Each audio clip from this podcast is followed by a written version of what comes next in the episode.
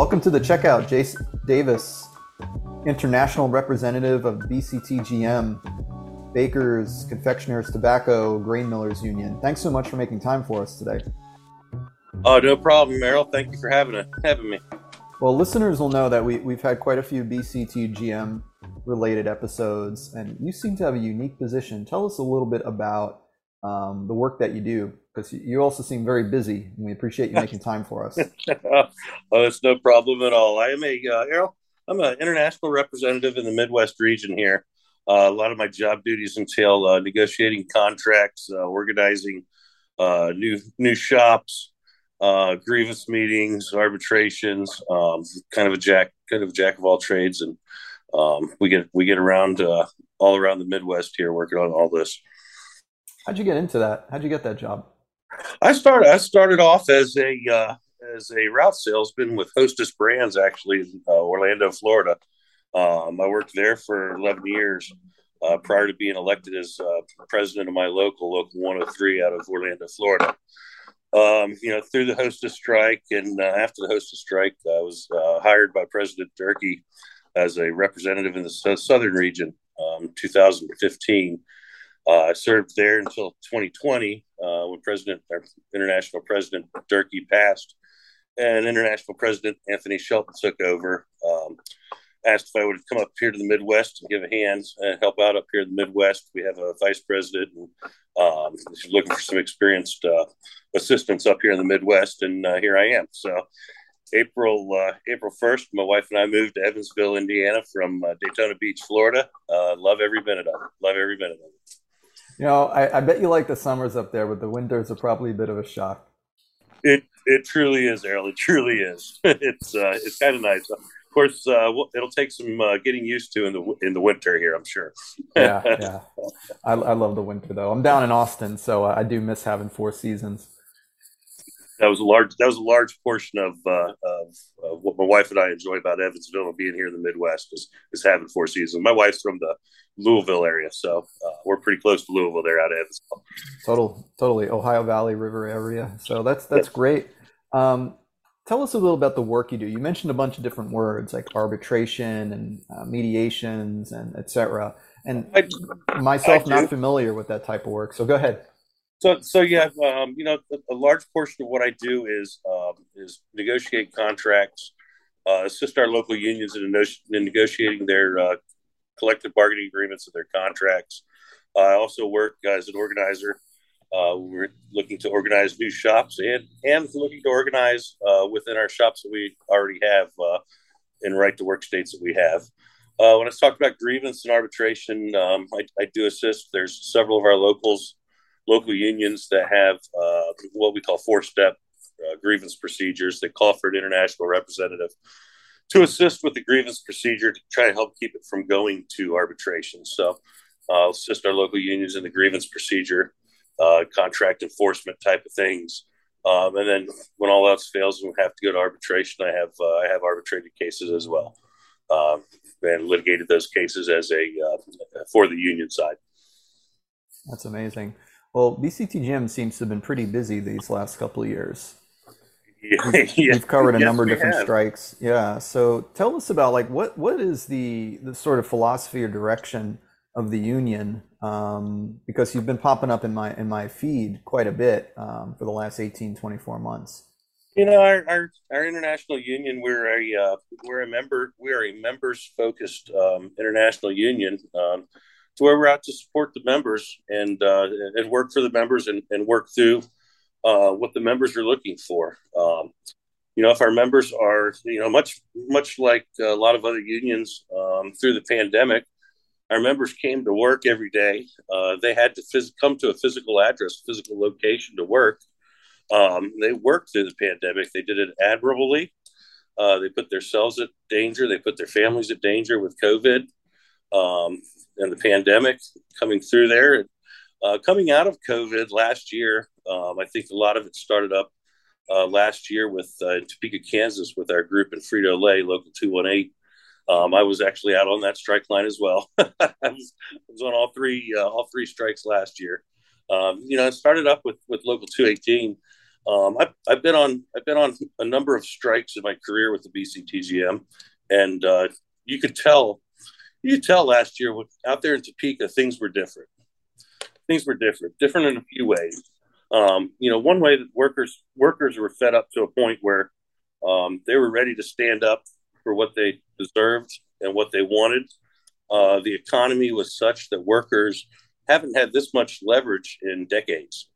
It's been decades since workers had have had as much leverage as they have today, uh, due largely in part to the job market they have out there. Um, you know, it makes it it makes it easier for our members to um, stand up and fight uh, to get contracts that they want and deserve, um, and and continue to uh, take the, the economic pressure off themselves. So you can tell the difference there. Uh, also, the difference with community support. Um, you looked at the Frito Lay strike that we had last year. You know, the community related to what those what those members were fighting for. Coming out of the pandemic, everybody's ready to get back out. Um, you know, it's not a time to take from your workers. It was time to, and we're still at that time. You know, it's a time to reward your workers uh, for the work that they put in over that almost two years. Um, you know, as, as, folks, as folks, I'm presumably like you, and, and I know myself, uh, had the luxury of being able to at times work from home. Uh, our members did not. Our members came to the factories every single day, uh, worked to put out the product uh, keep this country going. You know, a lot of our, you know, bakery, confectionery, tobacco workers and grain millers. You know, we we put out a lot of food, Errol. And, this uh, country runs on Oreos. I don't want to hear it. hopefully, American made Oreos. exactly. but uh, but yes, absolutely. So you know, last year I think we reached a tipping point, um, and our members let us know that they were fed up. Um, you know, with with President Shelton, Secretary Treasurer Woods, um, and some of the new uh, leadership that we have throughout the international um, you know, we are very committed. We're recommitting um, to do and, and, to follow our members and and, um, and to uh, you know push push forward and push exactly what our members are looking for. You know, all unions are, are member driven organizations. You know, members are our boss. Um, and you would try not to forget that. You know, when I was elected as business agent in my local union, I, I turned to a, a, number of friends of mine and I told them, you know, if, if I ever at one time forget who I work for, remind me once, vote me out the second time. so, you know, it's uh, it's it's a philosophy that uh, that that everyone within this international union believes in, and um, you know, we, we're we're out here walking the walk. So. Excellent. Well, speaking of which, I've been reading a bit about uh, a strike at a company called Ingredion uh, for BCTGM. So tell us a little bit about what Ingredion is, what they make, what they do. Ingredion is significantly different than the strikes that uh, that we had last year. You know, you think of Frito Lay, uh, Nabisco, uh, Kellogg, John Deere. Um, Ingredion here is a uh, it's a cornstarch manufacturer in Cedar Rapids. Uh, so they bring in corn, uh, steep it, and they produce a cornstarch. The majority of their cornstarches go to um, go to corrugated cardboard boxes, it goes towards uh, the production of paper. Um, you know, it's, it's, it's funny. I've, I've, learned so much working with these folks. You know, that with paper, you get the pulp, uh, you get some clay, but then you need the cornstarch in order to um, keep the pen, keep the ink from the pens from running. Uh, the cornstarch will also control the glossiness, uh, the thickness of the paper, uh, that sort of thing. Um, so it's not really a product that everyday Americans are are used to but it's something that's in the hands of everyday Americans every day.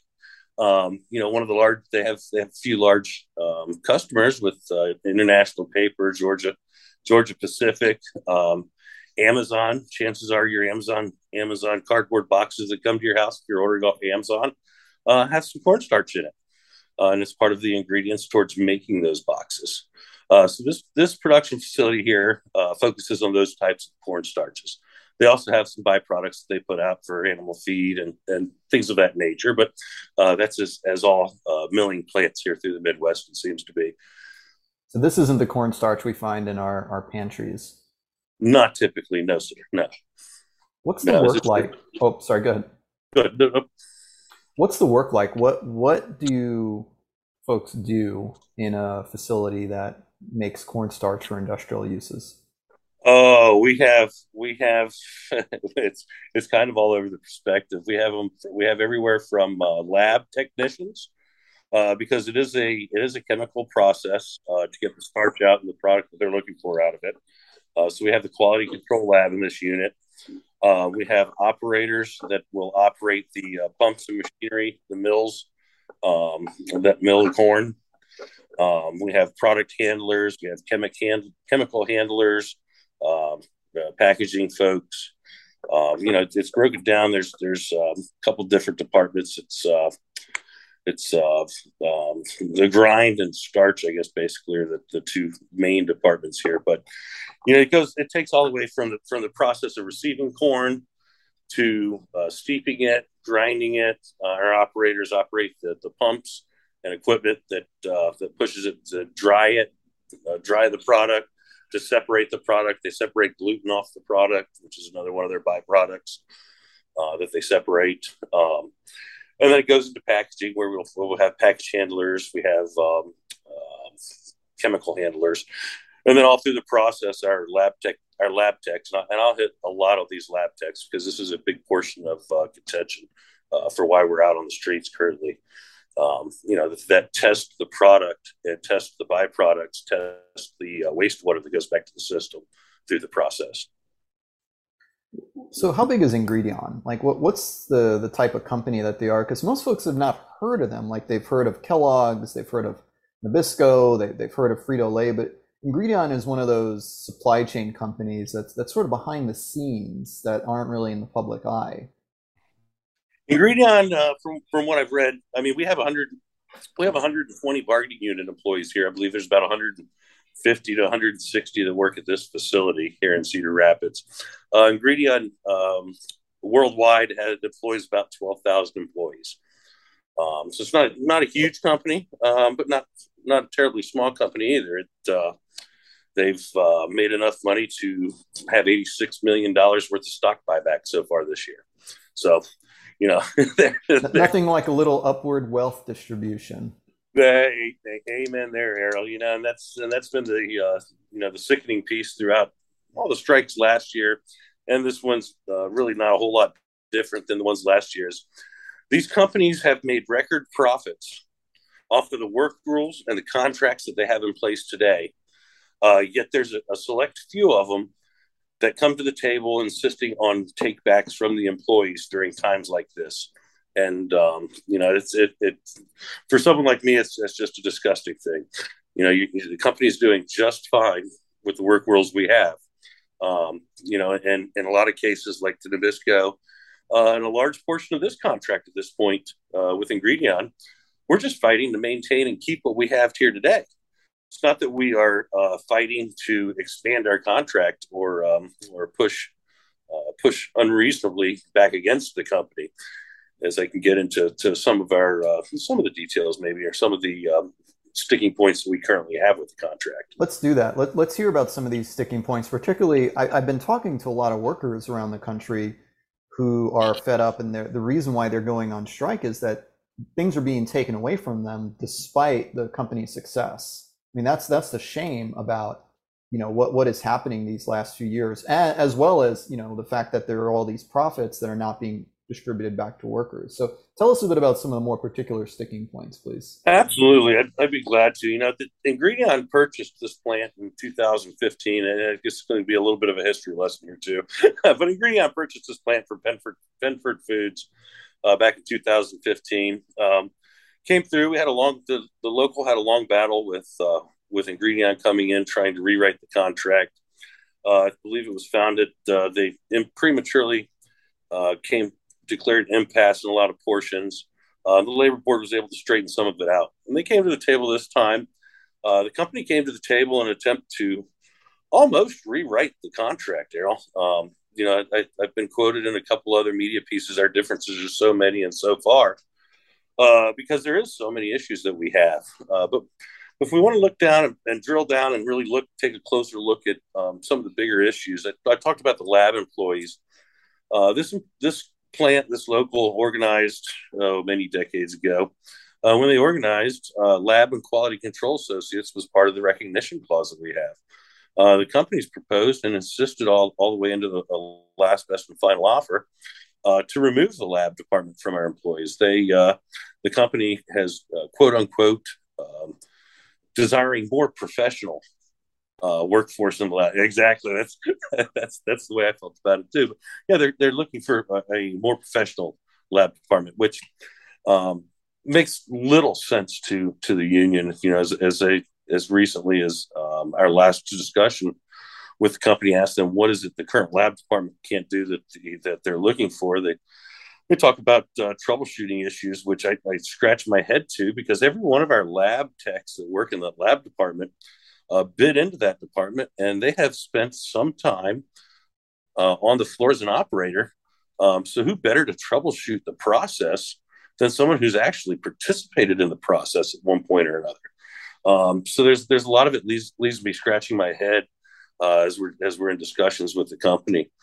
Uh, another piece that's a that's a, a, huge point for our members is uh, health and welfare language. Um, we have a health and welfare um, package with the company here uh, that's different than their corporate package. It's different than what they have uh, available some of their other uh, locations. Um, we are a single pool. There's you know just the 120 bargaining unit members that are part of this package, uh, but we're on a cost share basis um, when it comes to premiums that we pay every week. And what I mean by that is we pay a percentage of the actual cost of what the healthcare is. So the company is attempting to move us to a larger, pardon me, to a larger. Let me silence that. No, be better the company's trying to look to do is is move us to a um, a larger health health healthcare plan that a lot of, some of their other facilities are on uh, that we consider to be an inferior plan to what we have. Uh, our copays would go up, our out of pocket limits would go up, um, our going to the doctor's uh, prices would change. Uh, but more more uh, egregious in our mind is uh, it would come with the ability for the company to change the plan design from year to year. Uh, typically, when we negotiate a contract, we negotiate a health and welfare package, and that's the health and welfare package until the end of the contract. Uh, that plan design won't change. That's one of the beauties of having a union contract is you know what your benefits are going to be for the next three years, four years, five years, whatever the term may be.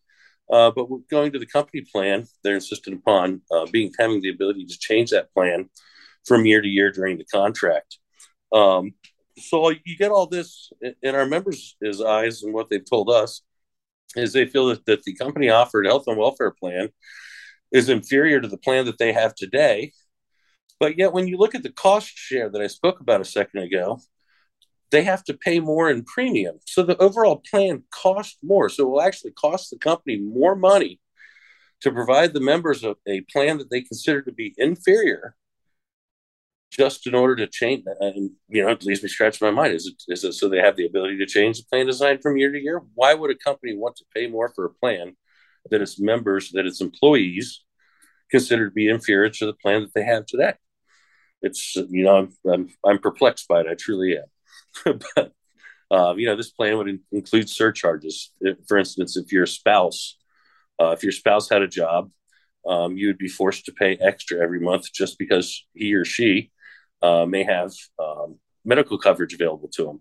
If you're a tobacco user, which I am, and you know, as the BCTGM, we are we are uh, made up of tobacco. If you're a tobacco user, there'd be an additional surcharge uh, to your plan. That, that may be something that that uh, that is going around a little bit, but it's not something that our members here um, are willing to accept at this point. You know, this that totally that, also adds and increases to charges. Sure, the company will come out and say, "Oh, we have some offsets to it," but the overall cost of the health and welfare plan is going to go up, and the uncertainty to the members as to what their plan is going to look like over the term of this contract um, is a big, of large concern to us. Um, so that's where I'm at with the with the health and welfare. Um, coming to overtime scheduling, a, a, big portion of unions as uh, you mentioned you belong to a union, and in all honesty, it's what really got me going with the unions is seniority. I've never been one to kiss a lot of butt, so I uh, I uh, I enjoyed my seniority. I got my job because of my seniority, because of how long I've been there, not how well not how well someone liked me. Um, so there's there's a number of proposals the company has out uh, that would diminish my seniority rights. Uh, first one I look at is, is overtime scheduling. You know, we get into overtime scheduling. Uh, the company's looking at, at a um, as a rotational based uh, system or a equalization type piece for overtime scheduling, um, as opposed to a straight seniority system as we have today. Uh, straight straight seniority system provides you you you go from the top most senior person to the bottom of the list, ask them if they'd like to work, and if we can't find enough volunteers, we force the low senior person to uh, to work. That's the way seniority works. Um, you know, lower senior folks um, you know, we'll appreciate that fact once they have seniority. Um, but that's the way seniority works. So their overtime scheduling system, uh, what they're looking at doing, um, would force a uh, equalization type of method for overtime scheduling, as opposed to uh, as opposed to uh, straight seniority system. Seems that in a tight job market, that's not a good job retention strategy. Well, you know, not not for our senior folks, or the folks that are here. What the company's argument and claim is is that uh, you know, in a tight job market, the, there's higher turnover, and uh, Ingredion's no different than a lot of the, the other employers in that uh, there's a lot of newer employees, and they feel it puts an unfair uh, burden on the newer employees. But it's definitely not a retention piece for the folks that are here. You know, we we do have a bit of uh, turnover uh, at this facility uh, prior to this contract. Uh, but we also do have a large senior workforce here as well. Um, you know, there's uh, there's probably there's probably 20% of my members out on the line that were here in 2004 uh, when they had to, to go on strike with the company. So, um, you know, we look, we look at that process. Also, diminishing our, when I talk about diminishing facts on our seniority, is looking for a new uh, a new like bidding process uh, they're looking to put these these jobs into classifications. We currently have a two tier wage system here, so everybody in the plan is either a tier one operator or a tier two operator. Um, with the company, and, and, there's interest in the union too, to uh, getting towards um, getting towards agreement on um, breaking down into classifications. But what the company's trying to do is break into classifications and um, provide what they call lock-in times. You've been on a job, been on a job, you would you'd be stuck in that job for however long that that, that job would have. In addition, the company's proposing uh, a couple jobs um, to where it would be selected solely. Uh, a few jobs actually. There's three different job classifications they're projecting to where the um, the selection you basically could sign an interest bid and if the company likes you and you get along with the company, you can have the job. If uh, if the company doesn't like you, you may have the most seniority apply for it and be completely capable and qualified to do the job, but you're not going to get it. You know, one of those jobs that that uh, a sticker is the safe that comes to mind is a safety coordinator position. Um, you know, this is something that we've proposed to let's have let's have some mutual say in it. You know, if, if somebody's totally picked uh, by one side or the other, then um, then how how uh, independent and how much um, how independent and how, how much work can they can they work towards actually keeping the workforce safe? Because there's you know I would like to get into this uh, this interview to talk a little bit about the uh, the safety risks and, and, and the kind of things that uh, that go on out of the plant uh, when when we talk about cornstarch, uh, cornstarch explosions, dust explosions, uh, and some of the things that we've had out here uh, over the last 31 days. We're on day 31 of the strike today. So over the last 31 days, uh, some of the things that's happened at this plant, um, you know, that, that's a concern, especially when you have uh, untrained and unqualified uh, replacement workers doing their jobs. Um, for for another large sticking point that we still have on the table, it's our vacations. Um, you know, and this is this is a big piece for us on our vacations. The company is actually proposing, Alan. You tell me if you've heard about this right now's economy, which company has been would propose a reduction in the amount of time off that an employee gets? But yet, uh, yet because of the way that the vacations are calculated here, um, the company's proposal would actually take days away from employees, uh, especially the more senior employees, uh, when it turns to how much vacation time they get. Um, you know, I've walked through a little bit with the wages classifications, but you know, we have, and those those are just some of our, our larger sticking items uh, that's got us out, that has us out on the streets. You know, there's another a number of other issues um, that we have in here. Um, for instance, a easier a easier path to move from eight hour days to 12 hour days. That's a big piece for a lot of our members. Um, you know, we're currently on an eight hour work day, um, and we're pretty much guaranteed our days off. When we're off, when we're off, we're off. Uh, under the under the company's proposed system, uh, should the members choose to to move to a 12 hour schedule, uh, those days off are no longer guaranteed. The reason for that is because of how overtime's covered. When you're on an eight hour shift, if you have somebody that calls in or if you have a short term vacancy, um, you can uh, you can force over someone into it from an eight hour shift to a 12 hour shift. And you can call people in early.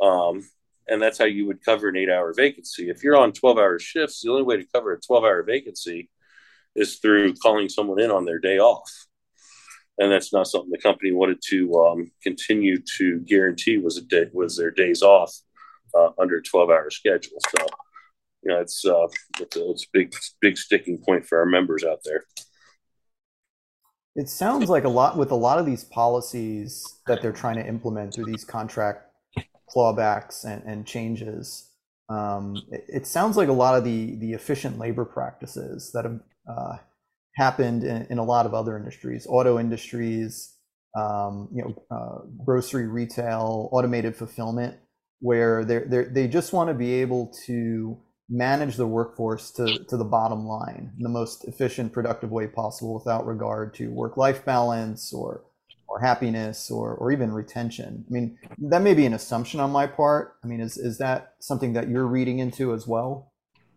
Um, in in some cases, although although the company will try to say that uh, they're trying to provide a work life balance with twelve hour shifts, uh, you get additional days off. But you know, in my experience, when you move to a twelve hour shift, um, sure it looks good on paper, but in reality, when it actually works out, it doesn't work out uh, so well. You know, and it leads us back to an initial point with um, with uh, with what we are talking about. You know, it's uh, um, well, maybe I'll go back a little backwards on this piece, but um, you know, the, the company actually utilized uh, some language from another employer here in town um, to try to rewrite our, our overtime scheduling and bidding language, job classifications. And uh, you know, it's not it's not so egregious to use another contract from another union around town. Uh, you know, what the issue is is is there the other piece uh, that they're trying to put into this plant is totally different. It's a totally different manufacturing atmosphere uh, to what we do. It's more of an assembly line um, type of manufacturing, whereas we have more skilled operators uh, that work a little more independently upon one another. You know, the part of the company proposals they're expecting people to learn, um, you know, far more than than than one or two jobs. I think they're currently I think they're currently in two they understand at least two jobs, so they can move around a little bit. But uh, the company's wanting to force them into uh, cross trading with within a number of different job classifications. And when you're talking about an assembly line, you know that may be easier said than uh, on this facility. Um, you know, geographically, we have uh, buildings all over this facility. Not certain what the overall acreage footprint of the plant is, uh, but I know we have we have multiple buildings. You know, uh, at least eight to eight to twelve uh, buildings on the site uh, that workers work with each of these buildings. So within each of these buildings, there's not necessarily more than one or two jobs uh, that someone might operate. So um, to, to, do what they're doing, and, and we took a look at at the proposals because you know we come to the table and try to take a serious look at how to fix problems, Errol. You know, that's that's uh, how I view negotiations. You know, if if it's truly a problem, illustrate how it's a problem. We'll take a look at it, and you know, if, if there's an interest in if there's an interest in working towards it, we'll work towards it. But um, but you know, the, the company hasn't truly been able to articulate uh, a lot of the issues they've been having, uh, or or issues that they have at all. Quite frankly, on some of these proposals as to why they would need uh, some of these changes. So it's right. um, it's been a little frustrating to say the least. Tell us a, bit about how working conditions have been during COVID 19. Particularly, you, you mentioned cornstarch as an additive in corrugated boxes, and you know, with the uptick in automated fulfillment and home delivery and e-commerce, et cetera, I, I have a feeling that there was more production needs for cardboard boxes, for instance. So I'm just curious what the COVID nineteen conditions were like in the last couple of years.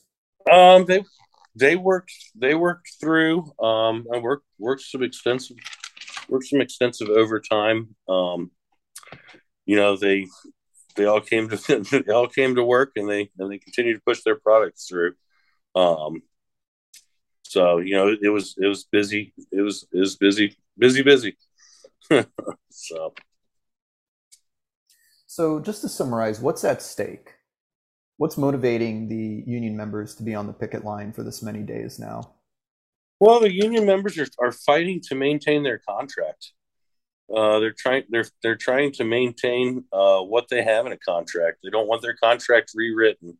Uh, the company has explained on some of these proposals uh, they want it rewritten because they don't understand it.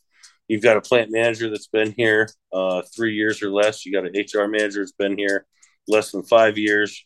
Um, you have a labor relations manager that's uh, negotiating the contract for them that's been here less than two years.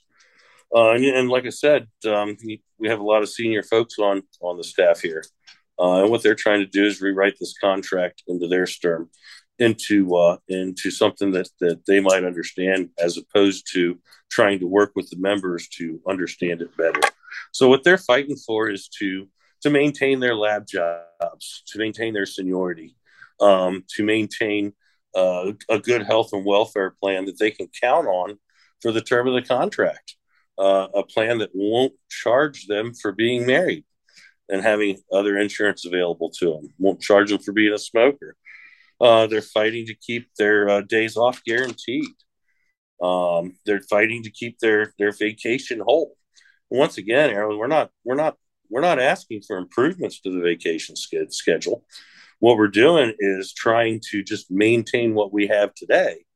Um, you know, one of the reasons that the vacations is on the on the block is because we we have looked at uh, some of the 12 hour options uh, that the company has and decided that uh, that we would put it in there and let the members decide on on where they want to be with the um, 12 hour piece. So we would need to, in some cases, add language that would accommodate for a 12 hour schedule. Um, in adding that language, that's where we end up with the vacation uh, time loss and time warp. Um, and they're fighting to eliminate their two wage system um, or two tier wage system that we have here. Uh, right now, it's a $4 difference between tier one and tier two. Uh, we have differences of opinion on how to eliminate this uh, two tier system. Um, but in the end, I, I, think we can get there uh, on, on eliminating that two tier wage system. Uh, the company's proposed bonuses in lieu of raises in a lot of cases, and uh, uh, for roughly for, for at least twenty percent of our workforce, the company's proposed um, bonuses in lieu of, of uh, wage increases, and that uh, that psychologically for for our members and for their employees and workers everywhere uh, doesn't cut it. You know that was a big piece that that drove us to the streets at Topeka. we had wage classifications there at Frito Lay that hadn't received an increase for 10 years. They got bonuses for 10 years, and um, and that led them to the streets. So, you know, we learn as we go, and um, and try not to repeat the same same pieces that uh, that upset our members elsewhere too. So, and the members here, they they've been very clear. They don't want bonuses. They want to see a wage increase. Um, you know, the company considers this last best and final offer that they have offered uh, a good offer. Um, yet, uh, when we voted in a total democratic system, um, private, it was a, and it was a secret ballot election. The, there was zero votes for the last best and final offer. Not a soul in the bargaining unit wanted the last best and final offer. And on that morning, they voted. Uh, they turned right back around and voted um, very overwhelmingly, 96%, to go ahead and initiate the strike with Ingredion. And they walked out that morning. So, um, you know, the solidarity and the resolve of our local 100G members here amazes me. And um, I couldn't be any prouder to serve Rhythm. I really couldn't. it's uh, you know that uh, members all around our all around our international union, all around this Midwest, are the same. You know, are the same way. We've been getting so much support out here with uh, community support, with labor support, uh, with our other BCTGM locals, uh, with Teamsters, with IBEW, with our Hawkeye Labor Council, uh, and that keeps us going day to day. It really does. It keeps these members going and fighting in order to just to, fighting to keep what they had, quite frankly. And uh, you know, it's a sad state of affairs to be in, especially in this economy.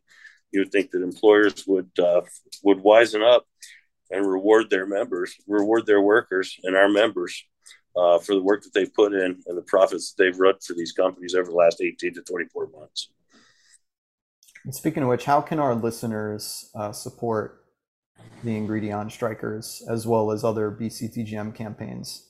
Absolutely. Um, you, you, can go to any of our social medias. Uh, we are on Facebook, the BCTGM International uh, Union. We're also, uh, you can go to bctgm.org. Uh, on that bctgm.org site, there's a, uh, if you go to our blog, it will show four ways that you can help uh, the strikers here at Ingredions. We do also have another uh, campaign and strike going on on the West Coast uh, with corn nuts. In case you haven't heard that one yet, uh, it's a Hormel. It's a Hormel Foods company. Um, so they're they're in an unfair labor practice strike out there over health and welfare again. and um, but if you look down, if you look down, scroll down the blog, you can find four ways to to help with the Ingredion strike you know, we're asking uh, folks, you know, if, if, they're in the Cedar Rapids area or nearby, come on out to the line, pick up a sign, and walk with us. Uh, we have real good members, uh, you know, down earth, down to earth Midwest members out here um, that do the same thing every other American in this country do. They come into work, they work hard in order to feed their families, and uh, then go home to their families. And and uh, you know, we have we have some damn we have some real good members. I'm sorry, but uh, uh, there's we have a GoFundMe page as well uh, set up if, if people are interested in donating um, cash um, or, or money uh, contributions towards what we're working on um, for any sort of, of water or food food item. Uh, they can bring them out to the line. Um, I could also get them um, the address that uh, that they could drop it off as well.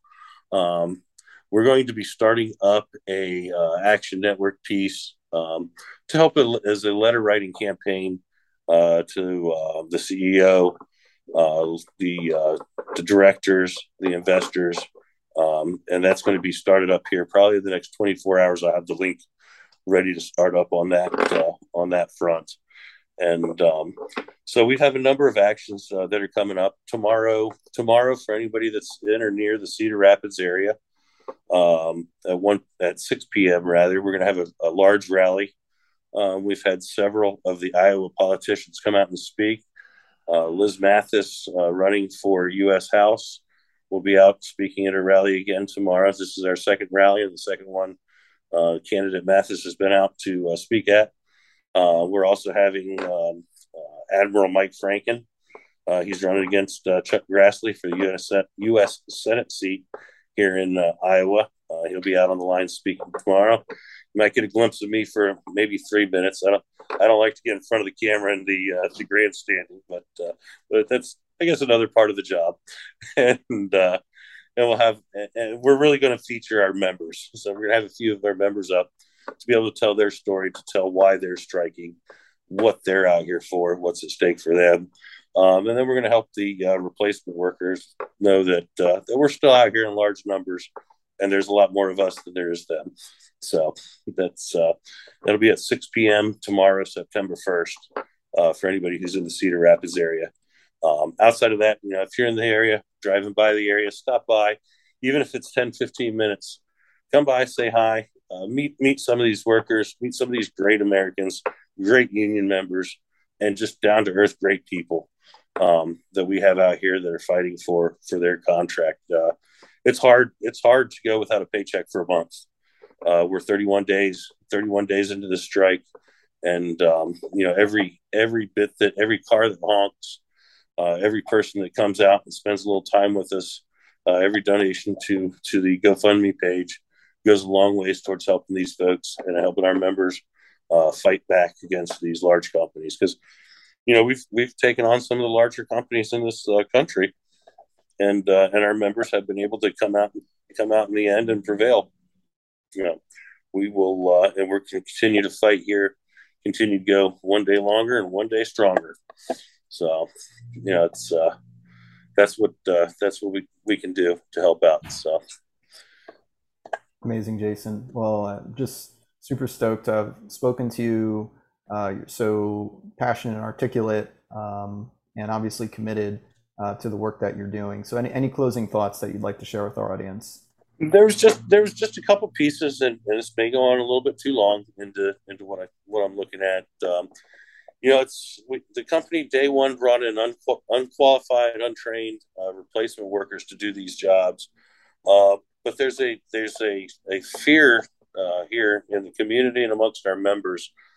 Uh, if, you Google uh, Cedar Rapids explosion, it'll bring up an article from 1919 about Douglas Starch Works um, this was a corn dust explosion uh, that happened within the same facility. Um, this the explosion had 43 employees lost their lives. Oh my it god! Leveled, leveled 200 houses. Oh my god! We've had we've had as recently as last night, and you can look on our you can look on our Facebook page. We're on Facebook. Uh, I don't know if you've seen it, uh, BCTGM. Let me pull it up here so I can get it to you and read it right. Oh. What is it about cornstarch that makes it explode? I'm just curious. The, the manufacturing process is. I didn't well, realize it was, was so insanely dangerous. Oh yeah, yeah, yeah, yeah. So, so what happens is we dry this cornstarch, and they dry it to, you know, maybe eight to eight to ten percent, maybe, um, eight to ten percent moisture levels, and when it's concentrated, uh, one spark one spark will um, will set it off. Um, especially when it's concentrated within a building, or even when it's when it's blown up within a cloud outside of the plant. Um, so it's it's because it's so dry and it's a dust, it makes it explosive. Now, what truly adds to the, the risk that we have here uh, is is the company uses a, a chemical called ethylene oxide. Mm. And this ethylene oxide, I guess, bleaches and, and, and produces a chemical reaction with the starch in order to get to, do what they needed to do with cardboard and with paper. Um, but this ethylene oxide, uh, we were watching, uh, there was one of the members showing me a YouTube video. Uh, they utilize it to sterilize hospitals as well as some cases. They ETO left, is also what makes avocados and bananas ripen. Yeah. Really? I had I had no idea. Wow. I, I've, I've been in the produce business, and um, when you want to ripen bananas, it's uh, it's ethylene oxide. Oh wow! I had no idea. That's awesome. It's amazing. we learn something new every day. I appreciate that. But uh, but yeah, the, with the you know some of the some of the videos we've watched, you know, a um, about 190 pounds maybe was left in uh, some evap tubes uh, for a hospital demonstration, and uh, it, it, when it exploded and ignited, it completely worked out a sixty-six thousand square foot warehouse, just leveled it. Uh, for comparison's sakes, uh, we have we have over four thousand pounds of that stored on site here at this Ingredion facility. A spill a um, a spill, an ex- explosion within the dust that gets to that tank. Uh, someone screwing up, um, putting where it where it needs to go. It's an environmental risk waiting to happen, or explosion risk waiting to happen. Um, we've had the, the the replacement workers, and I'll keep it politically correct. and Replacement workers, the replacement workers um, have been um, destroying pumps, um, uh, flooding basements. Um, they have they've done it to a point uh, to where the company has had to utilize uh, vacuum trucks to come in and vacuum out um, solid waste, uh, liquid waste, and actually haul the waste out to uh, wastewater treatment centers. uh, because the su- the city sewage system. Uh, well, first off, a couple weeks ago they backed it up uh, probably a mile up the road, where they had to come in and actually clean the lines out. Uh, I believe they got threatened for that one, but but they they've run so many of these trucks out of this facility out to the wastewater system and um, wastewater plant because they have a cap on the company has a cap on how much solids can put right. down the line, and uh, and they've been either exceeding that cap or anticipating exceeding that cap to where it, it, it, the only thing I can think of is it must be cheaper for them to utilize these trucks as opposed to continuing to put it down the sewage line. Uh, a lot of our members would love to see what that sewage bill looks like, but um, but uh, but no, they're they're having to run the, these trucks out somewhere. Um, because of the danger of putting it back down the line. Uh, there's a horrible stench that's working up, um, probably north of the plant. Depends which way the wind blows a little bit, uh, but it's also coming out of the sewage lines. Uh, we've had folks chime into our uh, Facebook page uh, that owns a hair salon within the affected area. There's a, a, a portion of town called Czech Village, just up from the plant. This hair salon's up at Czech Village And she was talking about how uh, you know it's, it's, difficult to wash her client's hair when she's putting leaning them back in a in a sink, and it literally smells like raw sewage in the sink. So we're in the process of trying to inform city council of what's going on. Have the residents let them know. Uh, from last from what it was last told to me, city council is trying to tell them, oh, it's not Ingredion. It's uh, you know you're going to need to get a plumber, but they find it awfully coincidence that they had never had this type of problem until 31 days ago. So it's um, yeah, that's that's going to be a big piece that comes, and the environmental risk that uh, that runs out through it. So um, you know, that's a, a big portion I, I, would really love to see uh, reported a little bit more because you know it's not to scare the community around here because their members they're highly skilled, they're highly trained on what they do, and they work safe uh, because their lives depend on it. you know, their lives depend on it, and um, you know that's that's what you get with a highly trained unionized workforce is skilled workers that that will work safely and work through it. They've uh, they've hauled three um, workers out, and I just I can't confirm whether they're uh, temporary workers or supervisors from other plants yet. Uh, but they've they've hauled three people out of here in ambulances as well over the last 31 days. Um, so it's it's discerning, you know, and the uh, the professionalism of our members out here, Errol, uh, it um, it continues to amaze me as well. Uh, we talked about ethylene oxide there a minute ago. Uh, obviously, the ethylene oxide tanks have alarm warnings on it. Uh, the about a week ago, I guess it was, the alarm warning, the alarm bells were going off on the ethylene, ethylene oxide tank, and our members were were calling into the plant supervisors making sure they knew that buzzer's going off and that they got out there to make sure that they took care of that problem even while we have all of our differences in contracts and all of our differences and we're on the street they care that much about the safety of the community and know the risks of what's going on that they are going to make that call to make sure that we try to stay safe i mean we do not we we truly wish speedy recovery to whatever happened to those three people. We we don't wish anybody gets hurt, uh, but those are the dangers of having un, unqualified and untrained replacement workers doing those jobs in there. So it's a you know profit over people type of piece that uh, it's sad.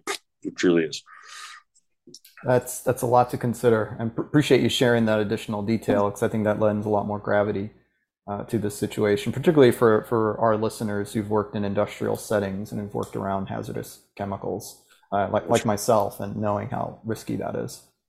Oh, yes. So, and, uh, you know, I, th- I can't thank you enough for, for helping put our, uh, our story and, uh, and our fight out in the media as well.